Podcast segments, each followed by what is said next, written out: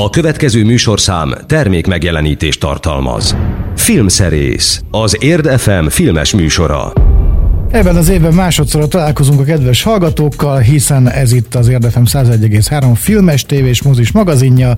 A filmszerész, ahogy azt hallhatták, Kovács Gellértel és Urbán Szabolcsal, utóbbi vagyok én, köszöntöm a hallgatókat előbbi pedig én vagyok, de ez nem fontossági sorrend. De. Szeva, Szabi, és üdvözlöm én is a kedves hallgatókat, és azt javaslom, mivel rengeteg dolgunk van, hogy rögtön ízítsuk be a szignálunkat, aztán jó mondjuk el, hogy mi lesz az adásban. Filmszerész a mai epizód tartalmából. Konkrétan öt, azaz öt darab premier filmmel támadunk. Egy öreg csempésszel, Dán nyomozókkal, egy kutyával, aki hazatér és nem leszi, aztán Ralfal, aki meg lezúzza a netet, és egy egész családnyi bolti tolvajjal Japánból, és ez tényleg mind-mind-mind eheti bemutató, úgyhogy őrült jó lesz. Jól hangzik, már régen volt olyan adásunk, amikor szinte csak premier, nem, hát csak premierekkel foglalkozunk. Igen, igen, és hát most azért, hogy mondjam, fokozódik a helyzet, a nemzetközi is, mert ugye már benne vagyunk a díj-szezonban, közeleg az Oscar, amely ugye február végén lesz, és a jelölteket január 20-valahányadikán fogják majd kihirdetni, és most majd sorra-sorra jönnek azok a filmek, amelyekből egyébként a, a legtöbb majd nagyon előkelő helyen szerepel, mert hát általában ez így szokott lenni, tehát mondhatjuk, hogy az évek meg a rutin mondatja ezt velem, az év végi toplistákon is. Tényleg, az hogy van, hogy régen, amikor még ezek az ilyen letöltős, teljesen illegális dolgok mentek, illetve hát ilyen... Most is mennek meg, azok? Jön, hát jó, nyilván vannak, akik ilyenekkel foglalkoznak, és azt, azt hallottam, hogy amikor az Oscar szezon van, vagy a díj szezon, akkor így megszaporodnak a viszonylag nézhető, friss és Oscar jelölt filmek. Igen, hát ez nagyon meg, egyszerű. Mert hogy megkapják megnézésre, és akkor valahogy föltöltik? Így van, ezek az úgynevezett Oscar screenerek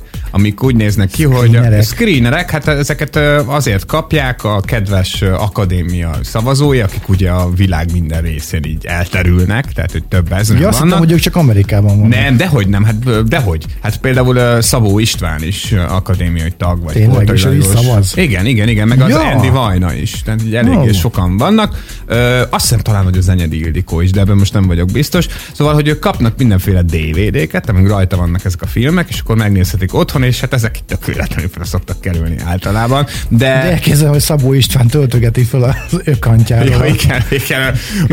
A, a bizonyos torrent oldalon. Hát igen, egyébként meg az a tapasztalat, hogy a, a nézőszámoknak olyan nagyon markánsan nem szoktak ártani ezek a screenerek, mert ezek pont azok a filmek, amiket moziban egyrészt akkor is megnéz a kedves érdeklődő, ha már mondjuk letöltöttem, mert ezek általában mondjuk jó filmek szoktak lenni, de, de, de általában olyan filmek ezek, amelyeknek a közönsége az nem feltétlenül arra megy, hogy letöltsön valamit, hanem hogy megadja a tiszteletet a filmeknek és megnézi moziban. Persze hát ez így kimutathatatlan, hogy nem tudom én a, a csak, hogy direkt ne egy friss filmet mondjak, hogy mondjuk a három óriás plakát Ebbing határában mekkora nézőszáma lett volna, hogyha nem kerül fel a, a screener már decemberbe, a januári-februári bemutatóhoz képest, de ez biztos, hogy így is nagyon szépen ment. Hát ha lenne most egy olyan zenekar, mint a Presidents of the United States, aki megcsinálta a Video Killed Radio Stars című dalt, ja, akkor igen. lehetne csinálni egy olyat is, mindig aktualizálni 10-15 évente, hogy a torrent nem öli meg a mit, mozilátogatók. A mozilátogatók. A torrent nem öli meg a mozilátogatókat. lenne, de, igen, igen. de lehetne ilyet. És ha már ugye zenéről beszélünk, vagy dalról beszélünk, akkor elmondom azt is, ha megengedett, hogy milyen filmzenék nem. lesznek ma, mert hogy filmzenék lesznek, mégpedig hát egy bizonyos Clint Eastwood filmjeinek a zenét fogjuk hallgatni, nagyobb arányban a rendezéseinek a, a zenéjét, de lesz itt kettőnkben még csak színészként szerepel, de ezek nagyon fontos filmek, ezért is szerkesztettem be, és ez tipikusan az a zenei kínálat egyébként, ami miatt én imádom szerkeszteni a zenéket is ebben a műsorban. Ebben így lubickoltam, tényleg nagyon-nagyon szeretem ezeket a filmeket és a zenéket is, amiket meg fogunk hallgatni. Rögtön a legelején természetesen, hát mivel is indulhatnánk, ha nem az egy Marékni dollárért című filmnek az Ennio Morricone által írt uh, zenéért. Erről a múltkor éppen a Morikóna kapcsán azt hiszem, hogy már elmondtam néhány hete, hogy ez volt még az a film, amiben a Clint Eastwoodon kívül szinte senki nem vállalta az igazi nevét, még az Ennio Morricone sem, mert ugye ez volt az egyik első ilyen spagetti western, és hát nem nagyon tudta senki, hogy hogy fog ez elsülni. Egy amerikai, ilyen középfajsúlyos ö, ö, színész elmegy Európába, és csinál egy ilyen a hagyományos amerikai westernek szabályainak nem annyira megfelelő filmet, hogy hogy fog reagálni a közösség, de már a következő filmnél már ez nem volt probléma, mert lehetett látni, hogy az óriási nagy siker, és ugye Clint Eastwood itt jelent meg, itt lett belőle óriási világsztár, az ő figurájának nincs is neve a filmben. Egyébként ő a Man with No Name, még az előzetesben is így, így hívják, aki, aki hát ugye összeugraszt két, két bandát tulajdonképpen egy kisvárosban, és ennek a filmnek egyébként aztán azzal együtt, hogy az egy maréknyi dollárért egyébként egy Kurosawa filmnek a remake a Testőr című filmnek a western átirata. Készült belőle remake is, tehát hogy a maréknyi dollárért, az pedig Bruce Willis-szel az utolsó emberig, azt hiszem a 90-es években. Mm-hmm. Szóval, hogy ez egy nagyon sok leágazással bíró film. Ennek a zenét hallgatjuk most meg, és még annyit elmondanék, hogy, hogy ezt így nem feltétlenül szoktuk az Eastwoodhoz kötni, mert egyébként azért hallgatunk most Eastwood zenéket, mert hogy az új rendezése a Csempész a mozikban van, és nem sokára beszélünk róla. De, de hát tulajdonképpen a, a cool viselkedés, mint olyan a mozikban, vagy az ilyen akciófilmekhez, a lövöldözős filmekhez köt, köthető cool szuperhős, az, az igazából ő volt először. Tehát szerintem mindenki Clint Eastwood akar lenni, aki fegyvert vesz a kezébe a filmvásznon, amióta ő megjelent. Na, ezt akartam még elmondani, aztán jöjjön a zene.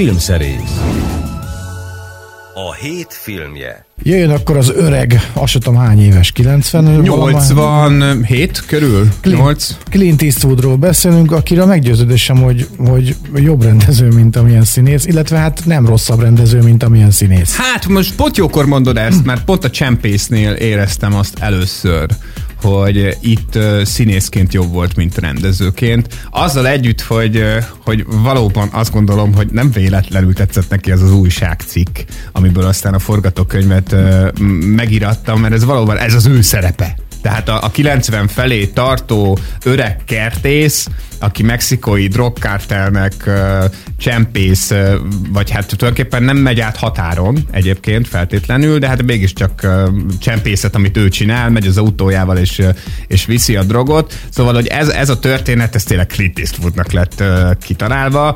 Én azt gondolom, hogy egyetlen egy baj van ezzel a filmmel, így gyorsan, azzal együtt, hogy, hogy, hogy egyáltalán nem az a legrosszabb rendezése az Eastwoodnak, és mindenkinek ezt most leszögezném, nagyon melegen ajánlom a megtekintését, mert, mert tényleg nagyon szórakoztató film.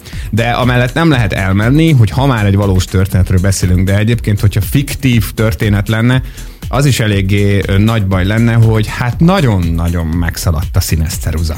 Szóval, szóval, hogy én értem, hogy az alkotói szabadság magával ragadta Eastwood bácsit, de, de azért egy kicsit jobban ragaszkodhatott volna a, a hát hogy is mondjam, a ragaszkodáshoz, a, a, a, a hát a hitelességhez. Tehát azért nagyon sok olyan fordulat van ebben a filmben, leginkább az utolsó, nem tudom én, 40 percben, ami, amire még az ilyen fordulatokra nem annyira érzékeny mozizó, és azt mondja, hogy na ne, tehát, hogy a, a, azért ne, azért ez egy kicsit túlzás, vagy, vagy nagyon le van finomítva, vagy azért ezt így nem hiszem el, és ez egészen addig egyik tök oké, okay, amíg mondjuk a befogadás élményét nem zavarja egy ilyen logikátlanság, vagy egy ilyen ideális, az idealizmus felé nagyon erős eltolása a történetnek, de az biztos, hogy a, a, a csempész dimenziója, ami a legjobban működik, az a humor. Tehát, tehát az alaphelyzetet azt remekül kihasználja, az, hogy egy ilyen tényleg nagyon lassan mozgó, és már nyilván nem játsza meg az Eastwood a, a, a nem tudom az, az öreges dolgokat, mert nem kell neki ezt megjátszani, a, ahogy, ahogy így nem tudom, bemegy abba, bemegy abba a garázsba, ahol így időről időre várják ezek a kivart állatok, és ugye nem tudom már hányadik fuvar csinálja, és már nagyon összehaverkodtak, és ahogy ez a, ez a, ez a, ez a, ez a ráncos öregember beszélget ezekkel a, ezekkel a gangsterekkel, azok meg, azok meg lepocsiznak vele, meg megkérdezik, hogy hogy van a nem tudom én kicsire. Ez valóban nagyon szellemes, mint ahogy egyébként, mint ahogy egyébként az is nagyon jó, amikor amikor már annyira ö, jól csinálja a dolgát, hogy, hogy egyenesen a drogkártel vezetője is meghívja, akit Andy Garcia alakít egyébként, és Lubickor a szerepben, meghívja a saját birtokára. És ott például van egy poén, amit ne haragudjanak, le fogok lőni, talán az előzetesben is benne van egyébként, hogy, hogy bemegy és így körülnéz, és nézi az Eastwood a csajokat, meg, meg hát nyilván a nem szerény házat, és, és az első, amit megkérdez az Andy Garcia-tól, hogy hát nagyon jó az a kérő, hát hány embert kell megölni azért, azért, hogy, hogy ilyen nem legyen, és azt mondja a delegáció, hogy nagyon sokat. tehát, hogy, tehát, hogy rengeteg ilyen poén van a, a filmben. A, a szentimentális dimenzió nem működik annyira. Tehát a, a, a motiváció az öregnek az valóban érdekes, hogy van egy ember, aki elhanyagolta a családját világ életében, és így akar tulajdonképpen valamilyen szinten törleszteni, neki is, meg a közösségének is, ezzel a pénzzel, amit a csempészettel keres. Csak, csak itt most valahogy tényleg nagyon, na, nagyon megborult a cukor. Tehát, hogy, hogy olyan annyira megborult a cukor, hogy mondjuk a Bradley Cooper és az Eastwood közötti ö, kapcsolat, mert ugye kvázi kapcsolat ez valamilyen szinten, mert ugye a Cooper az a, az, az ügynök, az a rendőr, aki üldözi az Eastwoodot, vagy hát egy bizonyos pontig nem is nagyon sejti, hogy őt üldözi, és, és hát őket nagyon bénán hozza össze a film. Szóval de szerintem azért egy, egy most, most ezt egy kicsit nyilván tiszteletlenség ilyet mondani, de egy fiatalabb forgatókönyvíró azért átnézhette volna ezt a scriptet szerintem, és szólhatott volna az öregnek, hogy hát egy kicsit, egy kicsit talán, egy kicsit talán drámaibre nem ártott volna ezt a, ezt a filmet hangszerelni. Hát engem nagyon felizgatott, nem azért, amit mondtál, hanem a, már várom mindig a Clint Eastwood filmeket, és láttam az előzeteset, és tényleg mondjuk a humor az, ami nekem feltűnt. Az, az abszolút, tehát maradéktalanul szórakoztató. Tehát tényleg mind a két Úgy, órája tudsz szurkolni ennek az öregnek. Az Eastwood tényleg, de nem kell túljátszani azt. Nem, tényleg, nem, ahogy, már, a Grand, mondtam. már a Gran Torino-ban is szerintem ő ilyen lehet az életben, mint a Gran Igen, Torino igen, igen, és csak ugye a Gran Torino az, az, az eleve azzal a szándékkal készült, ez akkor érezhető volt, hogy legalábbis a, a karakter tekintve az egy nagy összegző figura volt a Kovászki. Tehát, tehát egy, egy olyan csávó, amiben tényleg így eszenciálisan benne van az Eastwood-ság, igen, mint olyan. Igen, igen. És arra, hogy teljesen lehetett azt mondani, hogy, hogy ez a film, amire tényleg, amiről elhisszük, hogy ez a hattyúdala uh-huh. a színészi hattyúdala. Aztán utána elvállalt egy nem saját filmben egy szerepet, egy ilyen baseballos filmben, és azóta ez az első színészi feladata. Egyébként totál elhiszem, hogy találkozott ezzel a történettel, és azt mondta, hogy mi, mi, minek játszassam el mással. De, de, de tényleg, de ezt a csávot, ezt nekem kell eljátszani. De, de nem baj az. Ilyenkor azt hiszem, hogy talán már beszéltünk erről, hogy, hogy ilyenkor, amikor ilyen be nem tartott ígéret van, és akkor az ember nyilván egy kicsit ironizálna azon, hogy na, persze elbúcsúzott, az nem is búcsúzott el.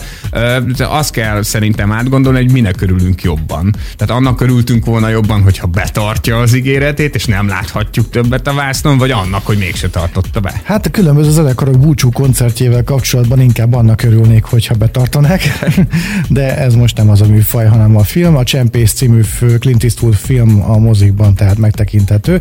Gellért, mivel megyünk tovább zeneileg? Hát természetesen Eastwood tiszteletére, Clint Eastwood tiszteletére az egész adásban ugye az ő filmjeinek a zenét hallgatjuk, és most jön a pár dollárral többért, amelyet még szintén nem ő rendezett, hanem ugye hát ez a, az egy maréknyi dollárértnek a folytatása volt, és ebben a filmben egy, egy társat is kapott maga mellé, mint egy férfit, akivel így nem egymás ellen, hanem egymás mellett lövöldöztek, az se volt egy kis csóka, úgy hívták, hogy Lee Van Cliff. És uh, egyébként a, a, a Lee Van Cliff az annyira közel állt az Eastwoodhoz, hogy a Nincs Bocsánat című rendezése végén, amelynek majd szintén meghallgatjuk ebben az adásban a zenéjét, Sergio Leone és Don Siegel mellett például Lee Van Cliffnek is megköszönte az életében való részvételt, vagyis a, a, az ihletet. Ők hát nagyon-nagyon jól el voltak egymással, ami már csak azért is érdekes dolog, mert általában a Lee Van Cliff gyakorlatilag senkivel nem volt el ebben a büdös életben, ő tényleg egy kivírhatatlan fráter volt, de hát ha ha, valaki meg tudja szelidíteni Livel Cliffet, az nyilván Clint Eastwood, de most a pár dollárral többért enni a Morricone által szerzett zenét hallgatjuk.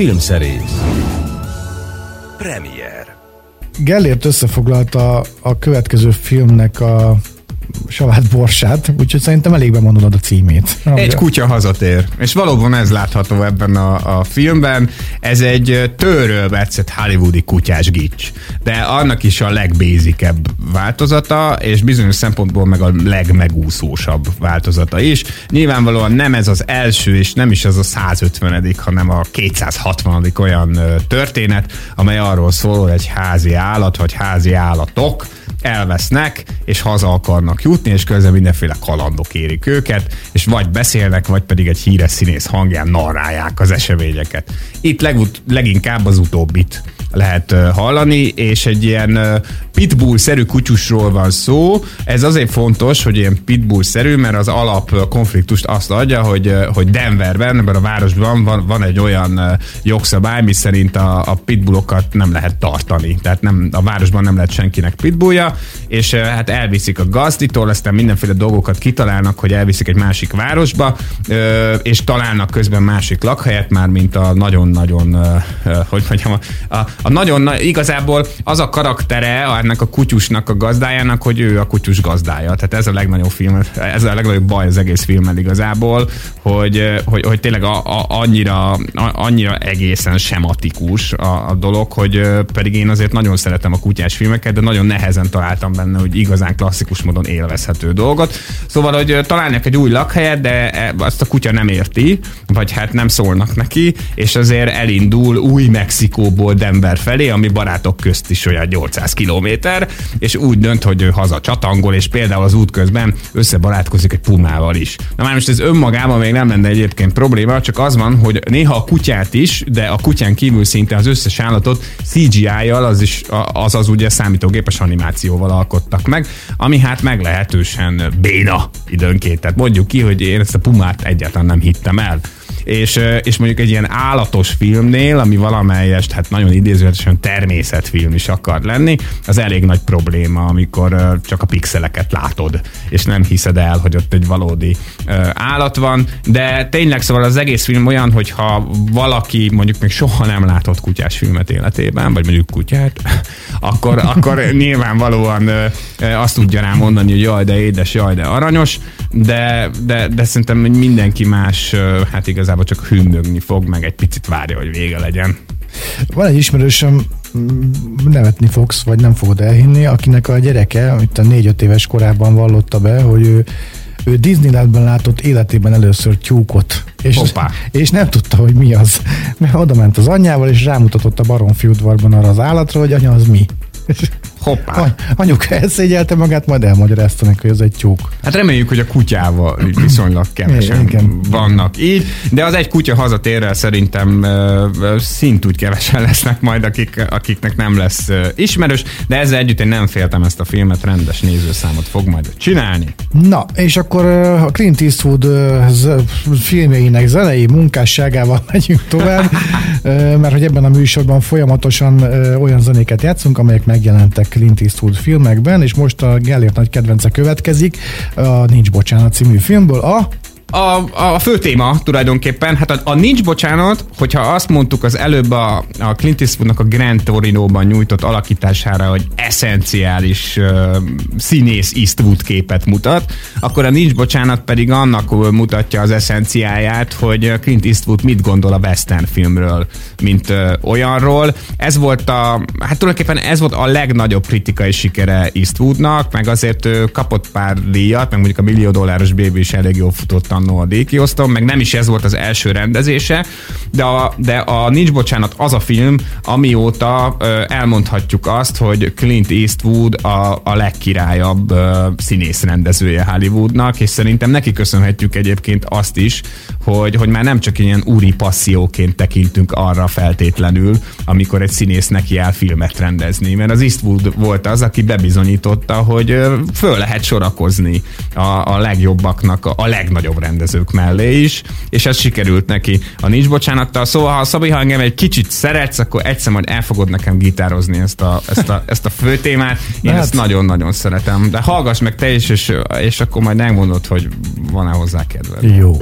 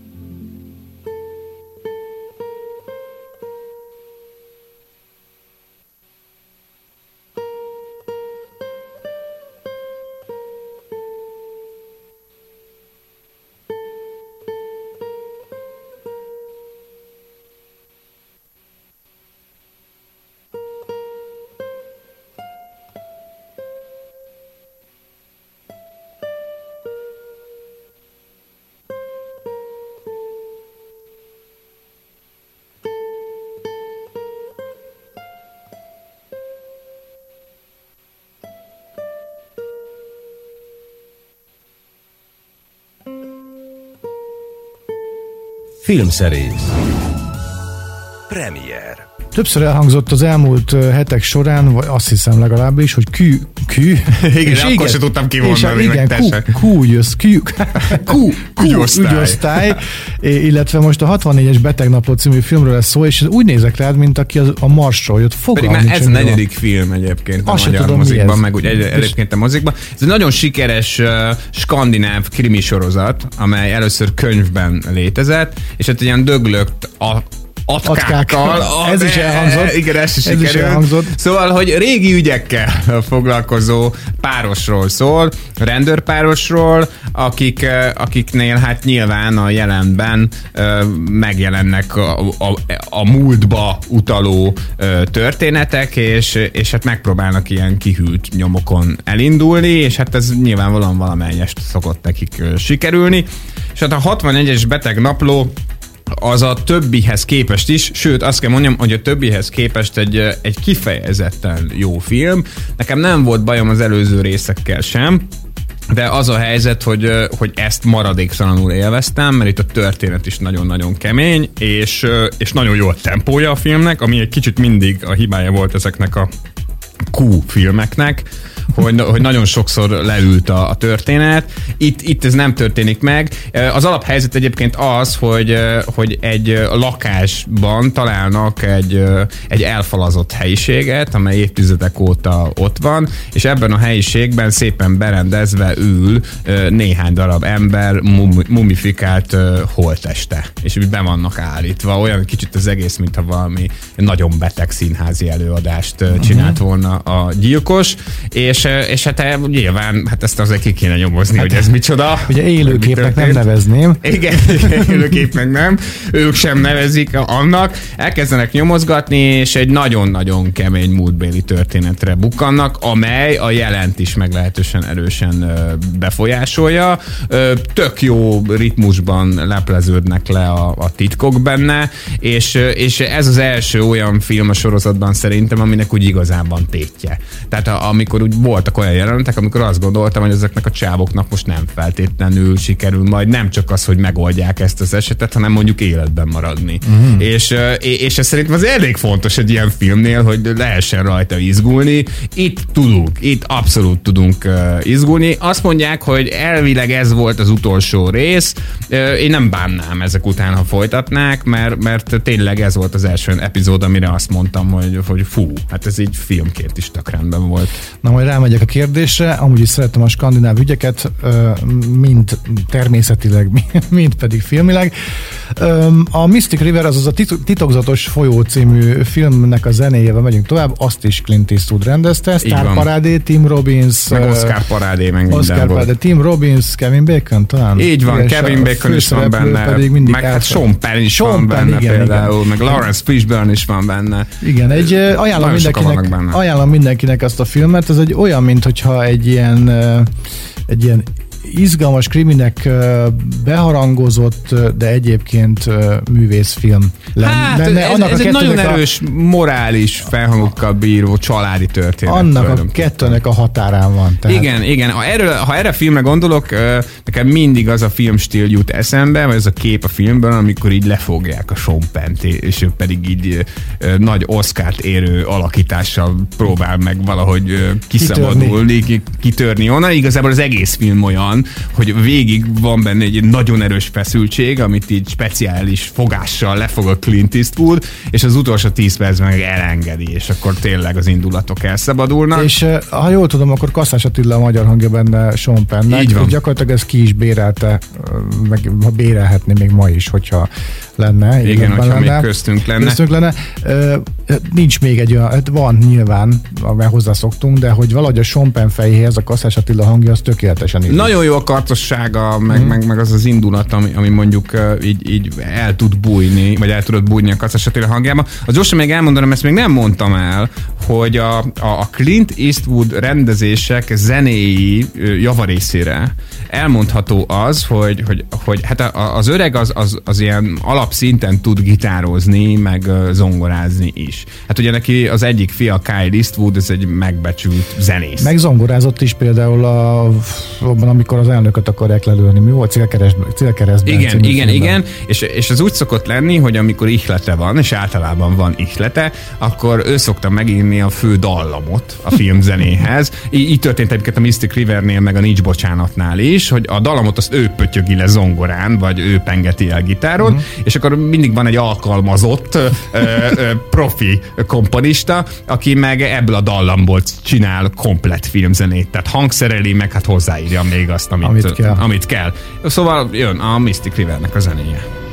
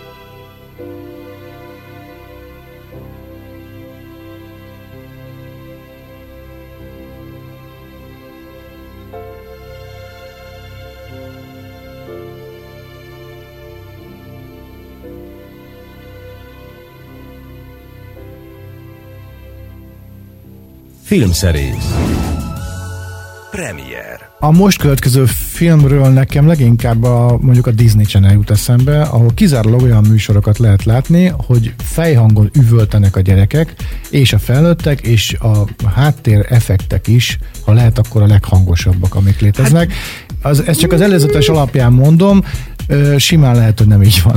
Nem, egyetlen nem így van. Tehát, hogy, hogy igazából a Ronto Ralph, aminek a folytatásáról beszélünk most. A Ralph lezúzza a netet. A netet című animációs film, az abszolút a nagyon jól sikerült nagy Disney animációs mozifilmek sorát gyarapítja. El is találtam, hogy Disney, de jó. E, igen, abszolút eltaláltad. Olyannyira eltaláltad, hogy, hogy, hogy van is benne nagyon bájos rész, ahol az egyik szereplő Disney hercegnőkkel találkozik, és tényleg meg kell dögölni a röhögéstől, az a legjobb egyébként az egész filmben, de a többi sem rossz. De most a Rontóra, az 2012-ben ugye, hát ez már akkor készült, amikor már, már nem, nem csak, hogy a, a, a Pixar nevezetű stúdió hozzátartozott a Disneyhez, hanem akkor már ilyen mindenféle Pixar emberek is segítették a, az anyacéget a saját animációs te, ö, filmjeik elkészítésében, tehát az olyanokében, ami nem Pixar, és ez meg is látszódott a Rontó Ralphon, amely egyetemben a, a retro videóját játékok kedvelőihez volt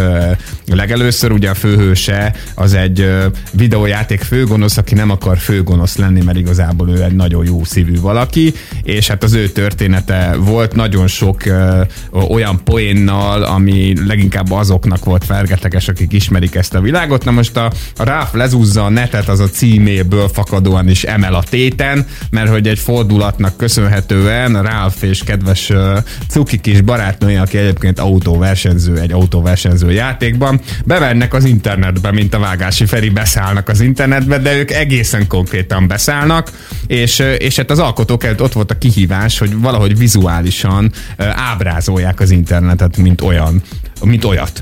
Fölugró ablakokat, meg, meg bannereket, meg a felhasználókat, meg a lájkokat, meg az ilyesmiket, és nagyon jól föltalálták magukat, azt kell, hogy mondjam. Pont tegnap tekintettem meg egy filmet, talán 2017-es, az, uh-huh. a Keresés című film, uh-huh. ami has, nem tavalyi, 18-as. 18-as ráadásul, minden a 2017-ben játszik. Beszéltünk is róla. Tényleg? Aha, Tényleg? Igen, uha, uha.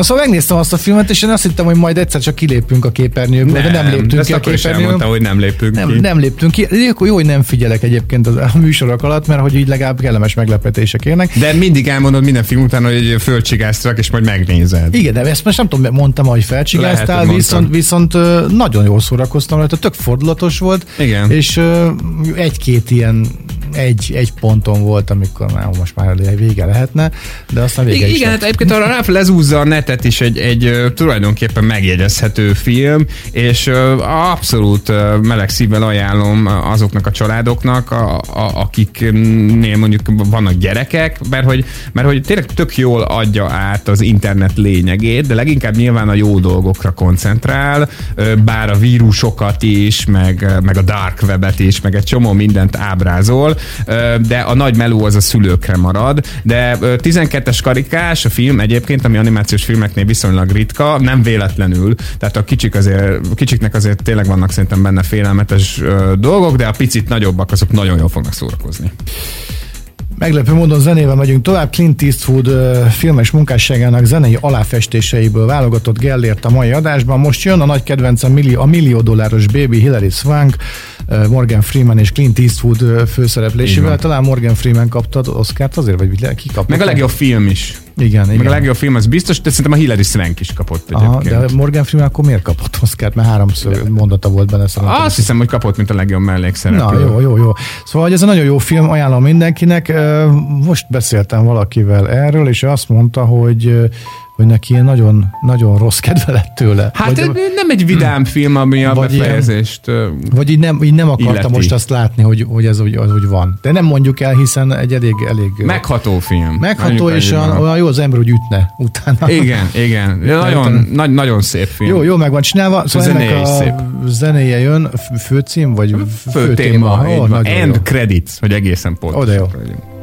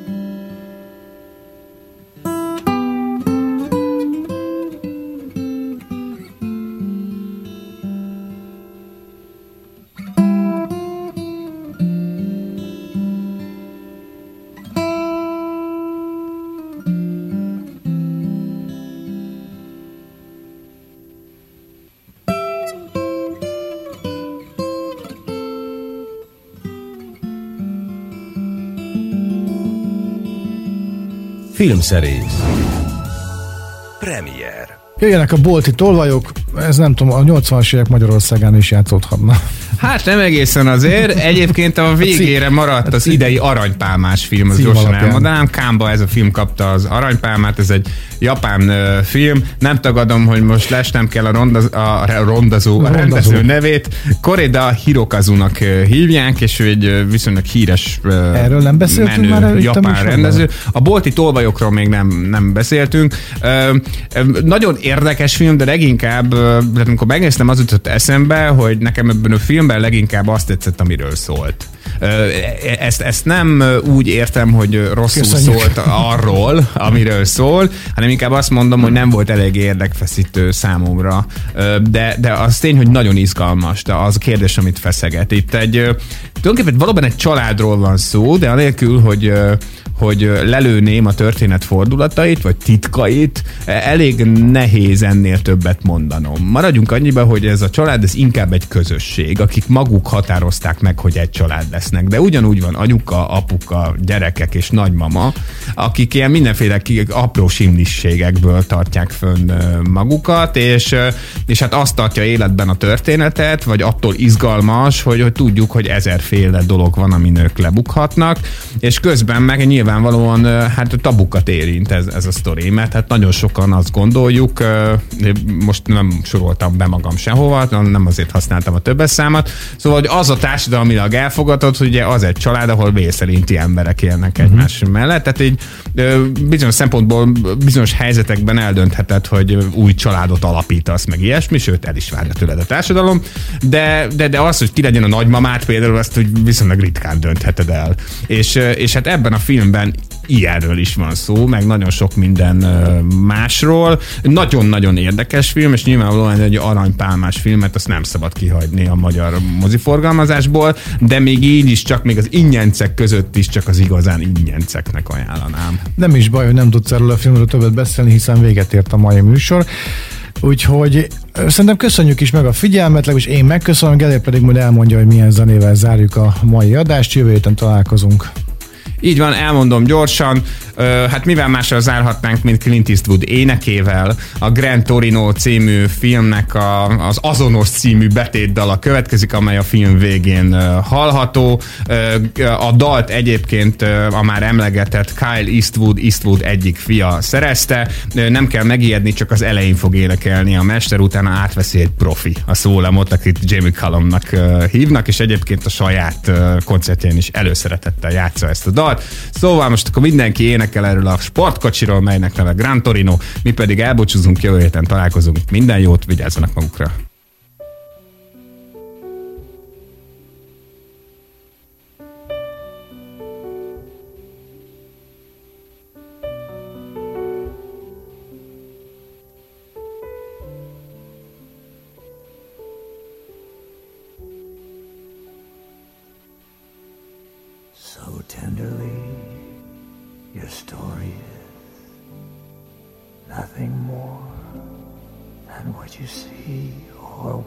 done or will become. Standing strong, do you belong in your skin? Just wondering.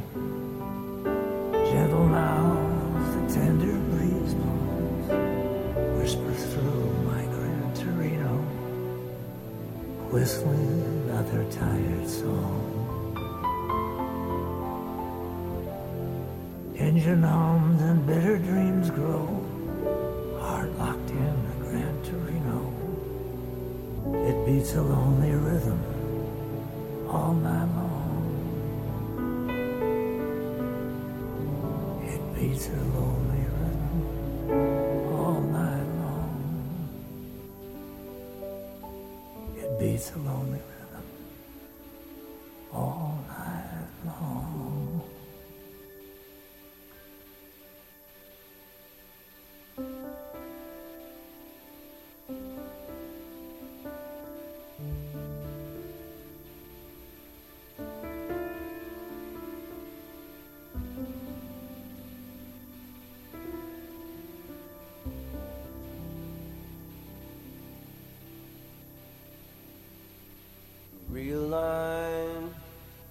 stars above my head. The warning signs travel far. A drink instead on my own. Oh, how I've known the battle scars and worn out beds. Gentle nights and the breeze blows, whispers through Gran Torino whistling another tired song.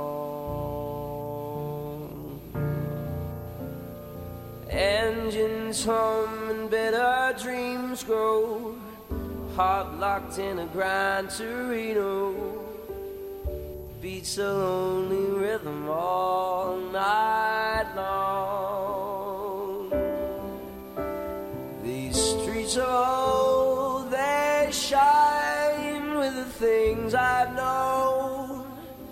Breaks through the trees. They're sparkling.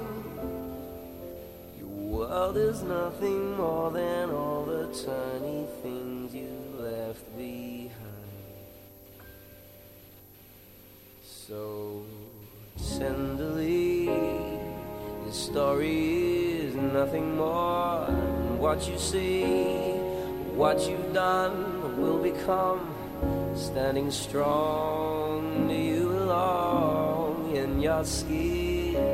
Just wondering. Gentle now, a tender breeze blows, whispers through Gran Torino, whistling another tired song engines hum and bitter dreams. Locked in a grind Torino beats a lonely rhythm all night long. May I be so bold and still need someone to hold that shudders my skin. There's sparkling world is nothing more than all the tiny things you left behind. Filmszerész, az Érdefem műsorát hallották. Az elhangzott műsorszám termék megjelenítést tartalmazott.